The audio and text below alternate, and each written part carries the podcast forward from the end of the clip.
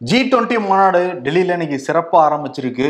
டெல்லி புதுடெல்லியே ஒரு திருவிழா மயமாக மாறி இருக்கான் வண்ண விளக்குகள் அப்புறம் டெல்லி முழுக்க தூய்மையாக க்ளீன்லாம் பண்ணி வச்சிருக்காங்க. ஆனால் என்னென்னா ஏழை இந்தியாவை சாக்குக்குள்ள போட்டு வைக்கிற மாதிரி ஒரு படத்துல வரும்ல? அந்த மாதிரி ஏழை இந்தியாவை ஃபுல்லாக மறைச்சு வச்சிருக்காங்க. ம் ஆமா. ஒரு சில இடங்கள்ல அந்த கிரீன் கலர் துணியை போட்டு மறைச்சிருக்காங்க. சில இடங்கள்ல எதுக்கு கிரீன் கலர் துணின்ட்டு வரிசையா பேனர் ஜி டுவெண்ட்டி பேனரையா வச்சு மறைச்சிருக்காங்க. ஆமா. இன்னைக்கு ராகுல் காந்தி வேற ஒரு ட்வீட் போட்டிருக்காரு. மக்களையும் அனிமல்ஸையும் மறைக்கிறாங்க.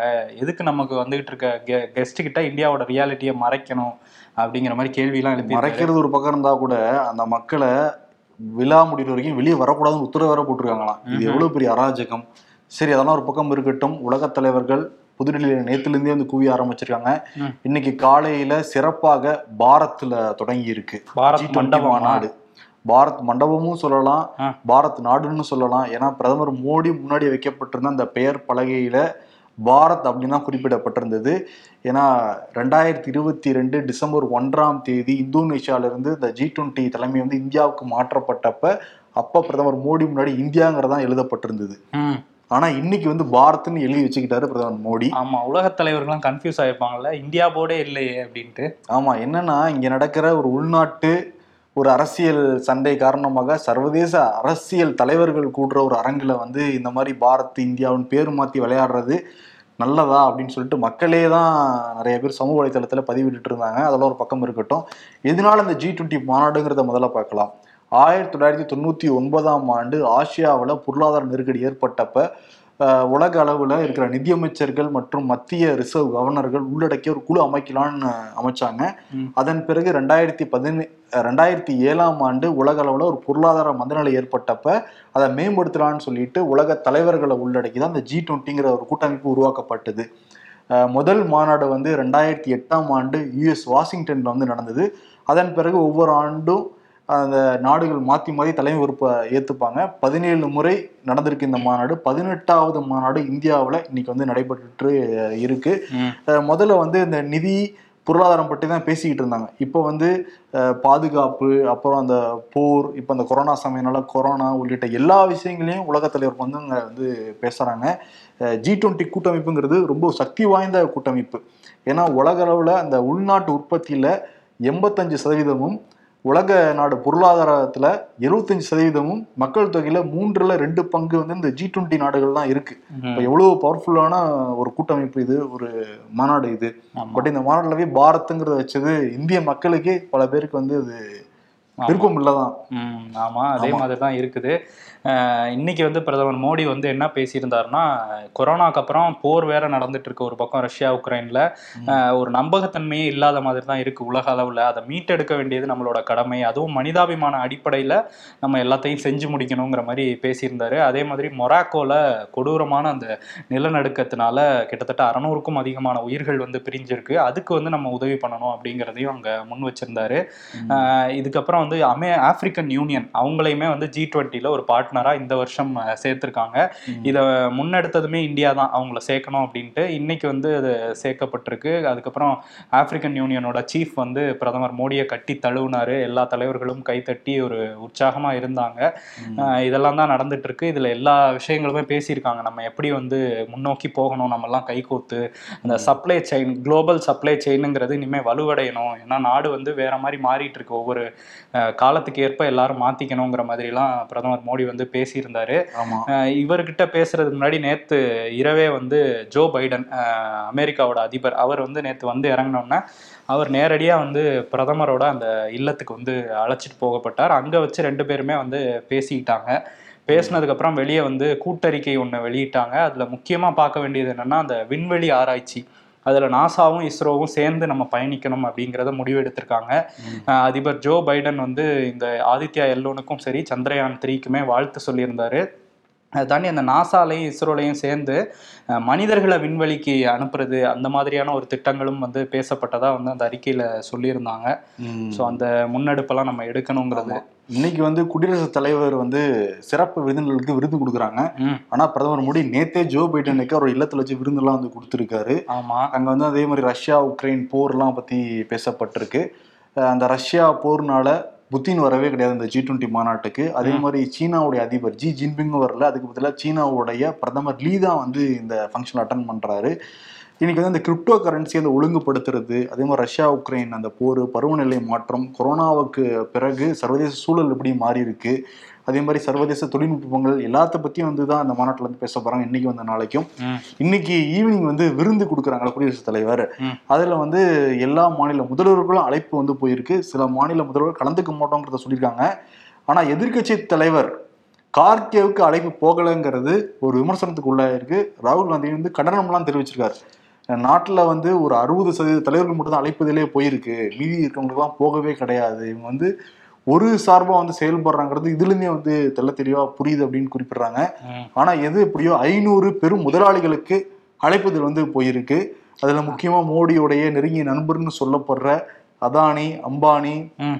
சுனில் மிட்டல் ஆனந்த் மகேந்திரான்னு ஒரு பெரிய லிஸ்ட் அது Okay. பிர்லா ஆஹா. எல்லாரும் வராங்களா? ஆமா. இன்னைக்கு நிறைய செல்ஃபிஸ் அப்ப காத்திருக்கு. அதேதான். ஜி வந்து எடுப்பாரு அப்படின்னு பார்க்கலாம். தமிழ்நாட்டுடைய முதல்வர் மு க ஸ்டாலின் மம்தா பானர்ஜி அதுல கலந்துக்கிறாங்க. ஆமா கலந்துக்கிறாங்க. நிதிஷ்குமார் வந்து கலந்துக்கிறாரு. கெஜ்ரிவால் கலந்துக்குவாரு அப்படின்னு சொல்லியிருக்காங்க. ஆனா பஞ்சாப் முதல்வர் பக்வந்த் மான் அவர் வந்து வேற வேலைகள் இருக்கு மாநிலத்துல அப்படிங்கிற மாதிரி சொல்றாங்க. சோ அவர் கலந்துக்க மாட்டாரு அப்படிங்கிற மாதிரி தெரியுது. வேலை? அதுக்கப்புறம் வந்து இவர் இருக்காருல்ல ஜெகன்மோகன் ரெட்டி. அவர் ஃபாரின்ல இருக்காராம். சோ அதனால அவர் கலந்துக்கல நவீன் பட்நாயக் வந்து காரணமே சொல்லாம கலந்துக்கல. சந்திரசேகர் ராவ் அவர் பக்கத்துல இருக்க ஆளுநர் மாளிகைக்கே போக மாட்டாரு இதுக்கும் வரலங்கிற மாதிரி தான் சொல்றாங்க என்ன புரியவே இல்லையே. பிஜேபிக்கு எதிராக இருக்கிற மாநில முதல்வர்கள் கலந்துக்கிறாங்க. பிஜேபி பி டீம்னு சொல்லப்படுற சந்திரசேகர் ராவ் போகல ஆதரவா இருக்கிற ஜெகன்மோகன் போகல நவீன் பட்நாயக் போகல. என்ன இது கன்ஃபியூஸா இருக்கே? இவங்க போலன்னா புரிஞ்சுக்க முடியுது. ஆமா பினராயி விஜயன் என்ன சொல்லியிருக்காருன்னா எங்களுக்கு இங்கே நான் ஒரு ப்ரோக்ராம்க்கு டேட் கொடுத்துட்டதுனால வர முடியாதுங்கிற மாதிரி அவங்க ஆஃபீஸ்ல இருந்து சிஎம் ஆஃபீஸ்ல இருந்து சொல்லியிருக்காங்க. இது தாண்டி அந்த காங்கிரஸ் முதல்வர்கள் நாலு பேர் இருக்காங்கல்ல அதுல ஃபர்ஸ்ட் வந்து அசோக் கெலாட் அவர்லாம் வந்து கார்கேக்கு அழைப்பு விடுக்கலங்கிறதுனால போக மாட்டாங்கங்கிற மாதிரி ஒரு டாக் இருந்தது. இப்போ என்ன பண்ணியிருக்காருன்னா அசோக் கெலாட் தரப்புல இருந்து ம- ராஜஸ்தான் அரசு தரப்புல இருந்து எங்களுக்கு ஹெலிகாப்டர் பறக்கிறதுக்கு அனுமதி கொடுக்காதனால வர முடியல அப்படிங்கிற மாதிரி அவங்க ஒரு ட்வீட் போட அது அரசு வந்து மறுத்திருக்காங்க. அதே மாதிரி பூபேஷ் பாகல் சத்தீஸ்கரோட முதல்வர் அவருமே ஏர் டிராவல் பண்றதுக்கு எனக்கு அனுமதி கிடைக்காதனால போக முடியலன்னு சொல்லியிருந்தாரு. அதையுமே மத்திய அரசு வந்து அப்படிலாம் நாங்க சொல்லவே இல்லைன்னு மறுத்திருக்காங்க. சித்தராமையா அவர் வந்து கலந்துக்கல. ஆனா ஒரே ஒரு காங்கிரஸ் முதல்வர் மட்டும் கலந்துப்பார் அப்படின்னு எதிர்பார்க்கறாங்க. யாருன்னா ஹிமாச்சலோட முதல்வர் சுக்விந்தர் சிங் சுக்கு. அவர் கலந்துப்பாரு அப்படின்னு சொல்றாங்க. தலைவருக்கு அழைப்பது இல்ல. போனாருன்னா அப்புறம் சும்மா விடுவாங்களா அவரை? இல்ல அவருக்கு ஹிமாச்சல் வந்து கிட்டத்தட்ட பத்தாயிரம் கோடிக்கு மேல பேரிடி வாங்கியிருக்கு அப்படின்னு சொல்லியிருந்தாருல. ஒருவேளை அந்த நிதியெல்லாம் கிடைக்கணும்னா நம்ம போய் நேரடியா பேசலாம்னு பாக்குறாரு போல. அவர் வந்து கலந்துக்கிறாரு. போய் என்னதான் பேசுவாரு? விருந்துல போய் சாப்பிடதானே முடியும். ஆமா ஆனா வந்து அவர் போறதா சொல்றாங்க. அதையுமே நம்ம நைட்டு தான் தெரியும் எல்லாமே. அதே மாதிரி இந்தியாவுடைய நிதியமைச்சர் நிர்மலா சீதாராமன் பல்வேறு நாட்டு நிதியமைச்சர்கள் சந்திச்சு பேசிக்கிட்டு தான் இருக்காங்க. இந்த கூட்டமைப்பின் ஒரு பகுதியாக. நேற்று வந்து யுஎஸ் உடைய ட்ரெஷரரி செக்ரட்டரி ஜேனட் எல்லனை மீட் பண்ணி அவங்க வந்து பேசினாங்க. பொருளாதாரத்தை எப்படி மேம்படுத்துறது பொருளாதார நெருக்கடி எப்படி சமாளிக்கிறது அப்படிங்கிற ஒரு பகுதியாக. ஓகே பேசி இருக்கிறாங்களா ஆமா ஆனா சிறப்பா வந்து கொண்டாடிக்கிட்டு இருக்கு இந்தியா. இந்தியாவுக்கு ஒரு பெருமையான ஒரு தருணம் தான் அது. ஒவ்வொரு இந்தியருக்கும் இல்ல. பாரதியர் பாரதி- பாரதியா இருக்குமா இல்லையே. பாரதியனுக்கும். பா- எப்படி பாரதியர். பேச வச்சிருக்காங்க பாரு. ஒரு பெருமையான தருணத்துல கூட எவ்வளவு குழப்பம் ஏற்பட்டிருக்கு பாரு நமக்கே. நம்ம அந்த பேனர்ல சொன்னோம்ல பாரத்ங்கிறது இல்ல அப்படின்ட்டு. அது இருக்கு. அதாவது இந்தியா டுவெண்ட்டி டுவெண்ட்டி த்ரீன்னு இங்கிலீஷ்ல போட்டிருக்காங்க. இந்த சைடு ஹிந்தியில இருக்கிறது பாரத் தானா? அது ஹிந்தி கூட இல்ல தேவனகிரி ஸ்கிரிப்ட்னு சொல்றாங்க. அந்த மொழியில வந்து அதை பாரத்னு குறிப்பிட்டிருக்காங்க. ஆனா எது எப்படியோ அந்த ஜி டுவெண்ட்டி மாநாட்டுனால இந்தியாங்கிற பேர் வந்து மறைக்கப்பட்டிருக்கு. எவ்வளவு பெரிய சோகமான ஒரு செய்தியா? ஆமா அதுதான் காங்கிரஸ்ல இருந்து என்ன சொன்னா சொல்றாங்கன்னா இந்த மாதிரி எல்லா மாநிலங்கள்லயுமே ஜி டுவெண்ட்டின்னு போட்டு பெருசா மோடியோட புகைப்படங்கள் வச்சு பேனர் வச்சிருக்காங்க அப்படின்னு சொல்றாங்க. நம்மளுமே இந்த மெட்ரோலலாம் ஃபுல் அண்ட் ஃபுல் மோடியோட முகம் தான் இருக்குது. இதை வச்சு அவங்க என்ன சொல்றாங்கன்னா இதுக்கு முன்னாடி பதினேழு முறை வந்து இது ஜி டுவெண்ட்டி உச்சி மாநாடு நடந்திருக்கு. ஆனா எந்த ஒரு நாடுமே இதை ஒரு தேர்தல் பிரச்சாரமா பயன்படுத்திக்கல. இந்தியால மட்டும்தான் இதை தேர்தல் பிரச்சாரம் மாதிரி பிஜேபி வந்து பண்ணிட்டு இருக்காங்க அப்படின்னு காங்கிரஸ்ல இருந்து குற்றச்சாட்டு சுழற்சி முறையில வர்றதுதான். இப்ப என்னன்னா இந்தியாவுக்கு அடுத்து எங்க போக போகுதுன்னா பிரேசிலுக்கு வந்து போக போகுது. ரெண்டாயிரத்தி இருபத்தி நாலு டிசம்பர் ஒன்னாம் தேதி அங்க வந்து நடத்த போறதா சொல்றாங்க. ஓகே. ஆனா இங்க வந்துதான் வந்து டிசம்பர்ல வைக்காம முன்னாடியே வச்சு ஒரு தேர்தலுக்கான ஒரு பாத்தீங்கல்ல எல்லா தலைவர்களையும் ஜி இங்க கூட்டினாருல்ல. அப்ப டிசம்பர்ல தேர்தல் வந்துருமோ? அது வேற இருக்கு. ஆனா வந்து இந்த எதிர்க்கட்சிகள்லாம் இதுல சில எதிர்ப்பெல்லாம் தெரிவிச்சா கூட. உதயநிதி ஸ்டாலின் வந்து பாராட்டி இருக்காரு பிரதமர் மோடிய.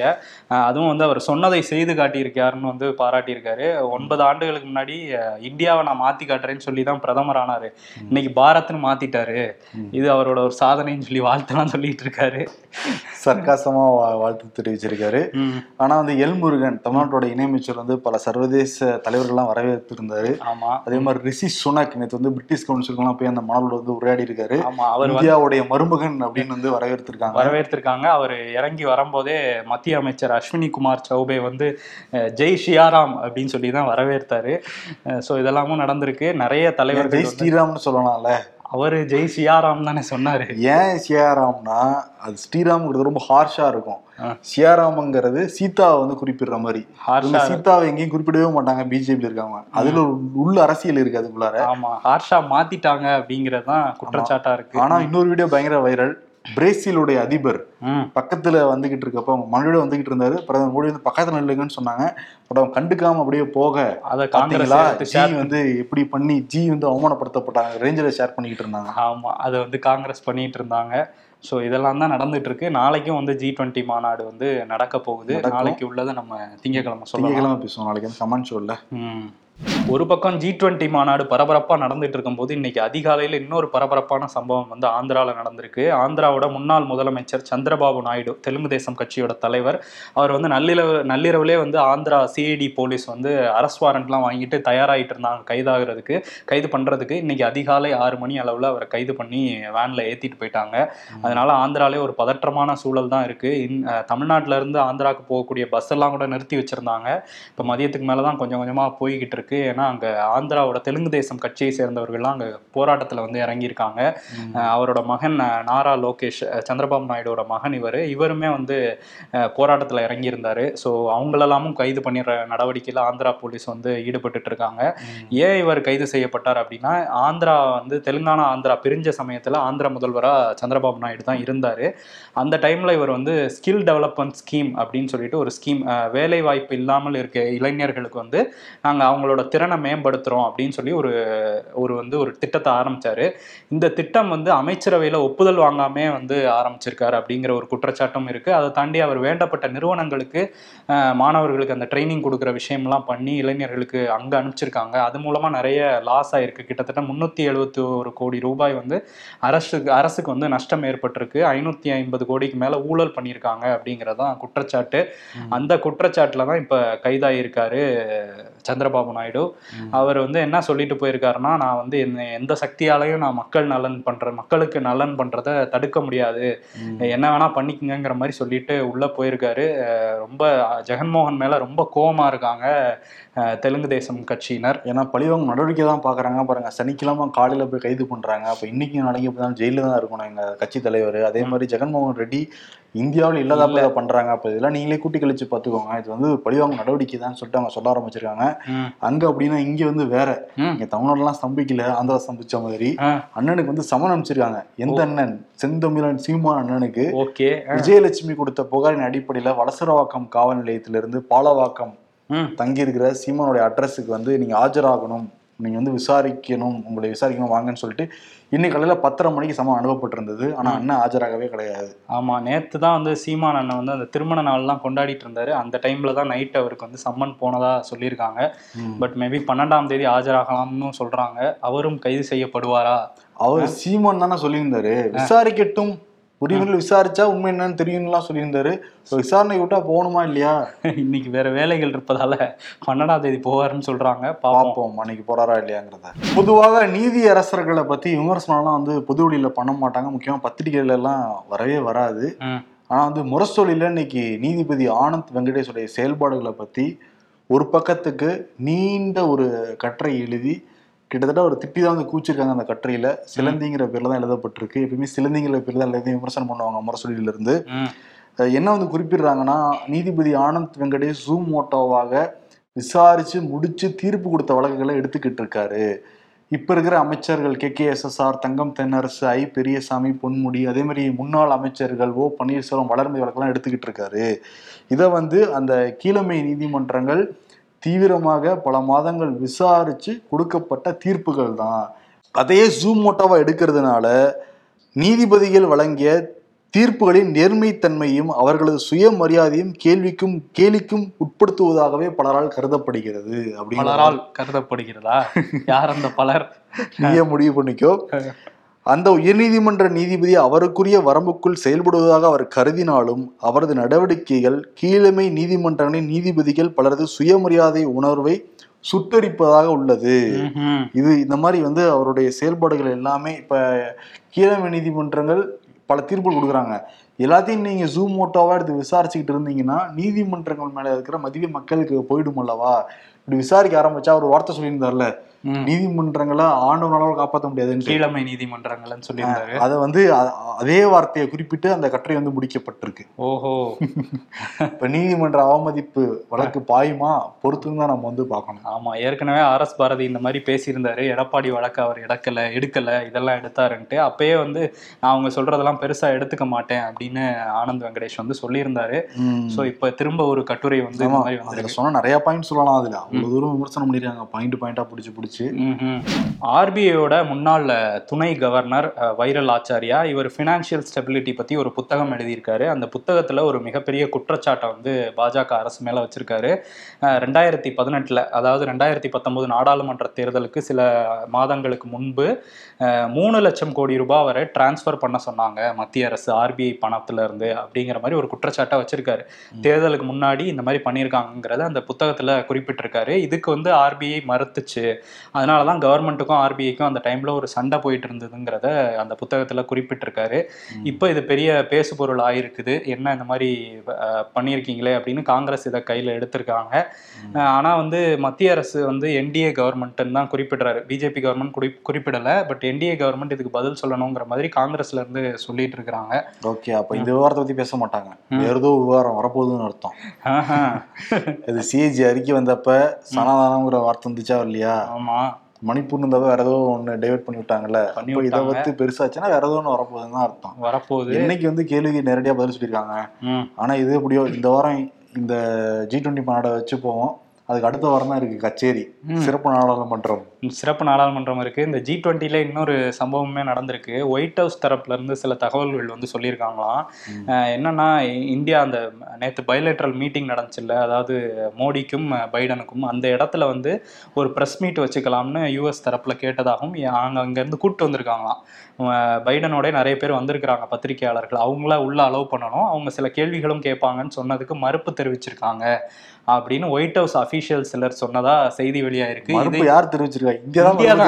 இந்தியா அரசு வந்து மதிப் மறுப்பு தெரிவிச்சிருச்சு. நாங்க பல முறை ட்ரை பண்ணோம். இருந்தாலும் மறுப்பு தெரிவிச்சிட்டாங்கன்னு சிஎன்எனுக்கு வந்து சில அஃபீஷியல்ஸ் ஒயிட் ஹவுஸ் அஃபீஷியல்ஸ் வந்து பேட்டி கொடுத்துருக்காங்க.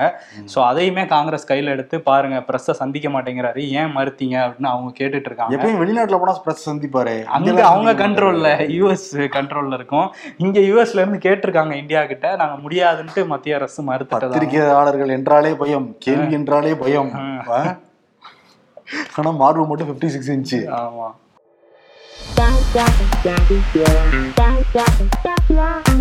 ஆயிரத்தி தொள்ளாயிரத்தி நாற்பத்தி ஏழு மக்கள்கிட்ட வந்து சொல்றாங்க இந்தியா சுதந்திரம் அடைஞ்சிருக்கு. ரெண்டாயிரத்தி இருபத்தி மூணு இந்திய தேசிய காங்கிரஸ் எங்க கட்சி கூட்டணிக்கு இந்தியான்னு பேர் வச்சிருக்கோம்.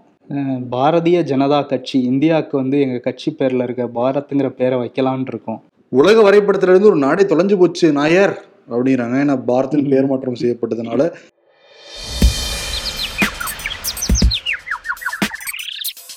நாட்டின் அறுபது சதவீத மக்களின் உணர்வுகளை ஒன்றிய பாஜக அரசு மதிக்கவில்லை காங்கிரஸ் எம்பி ராகுல் காந்தி. அப்ப மீதி நாற்பது சதவீத மக்களின் உணர்வுகளை மதிச்சிட்டாங்களா? அதான் அல்ல. அவங்க எல்லாம் இந்தியாவிலேயே இல்லை. சீக்கிரம் தூங்குவதற்கு செல்போனை லாக் செய்துவிட்டு பக்கத்து ரூமில் வைக்கவும். இதை ஃபாலோ பண்ணணும்பா. எதை ஃபாலோ பண்றோமோ இல்லையோ. இதோ வந்துட்டேன். பிரதமர் மோடி இன்னைக்கு அந்த பாரத் மண்டபத்துல பாரத் நாட்டுல இருந்து உலகத் தலைவர்களை வரவேற்றுட்டு இருந்தாரு அவருக்கு பின்னாடி இந்த ஒடிசாவுடைய சிறப்பு மிக்க அந்த சூர் சன் டெம்பிளோடைய அந்த வீல் இருக்குல்ல பெரிய வீல். கொனார்க் வீல்னு சொல்றாங்க கொனார்க் வீல் நின்று வரவேற்றுக்கிட்டு இருந்தாரு அப்படியே வந்து மெர்சல் பண்ணிக்கிட்டு இருந்தாரு நேற்று வந்து ஜோ பைடன் கூட வந்து டின்னர் அப்புறம் மீட்டிங் இன்னைக்கு வந்து பல நாட்டு தலைவர்கள். தலைவர்களோடய ஆஸ்திரேலியா இட்டாலி அவர் தான் பேசி தொடங்கி வச்சிருக்காரு. ஜி முகத்தில் அவ்வளோ உற்சாகம். ஆமா. வந்து நாளைக்கும் நிறைய மீட்டிங்லாம் இருக்கு. இன்னைக்கு வேற ஈவினிங் நேரம் டின்னர்லாம் சாப்பிட்டு இருப்பாங்க. இன்னைக்கு நிறைய ஃபோட்டோஸ்லாம் வெளியாகிட்டு இருந்திருக்கும். அதனால மெர்சல் பண்றதுனால மோடிக்கு வந்து மெர்சல் பண்றோம் அப்படிங்கிற விருது வந்து கொடுத்துடலாம். ஓகே. நாட்டுடைய பேரா மாத்தி மெர்சல் பண்ணிக்கிட்டு இருக்காரு. நம்மலாம் மெர்சல் ஆகிட்டு இருக்கோம். எல்லாமே கரெக்டா போயிட்டு இருக்கு. நான் மெர்சல் ஆகிட்டு இருந்தா பாட வேண்டியதா இருக்கு. ஆமா. ஓகே. நன்றி வணக்கம்.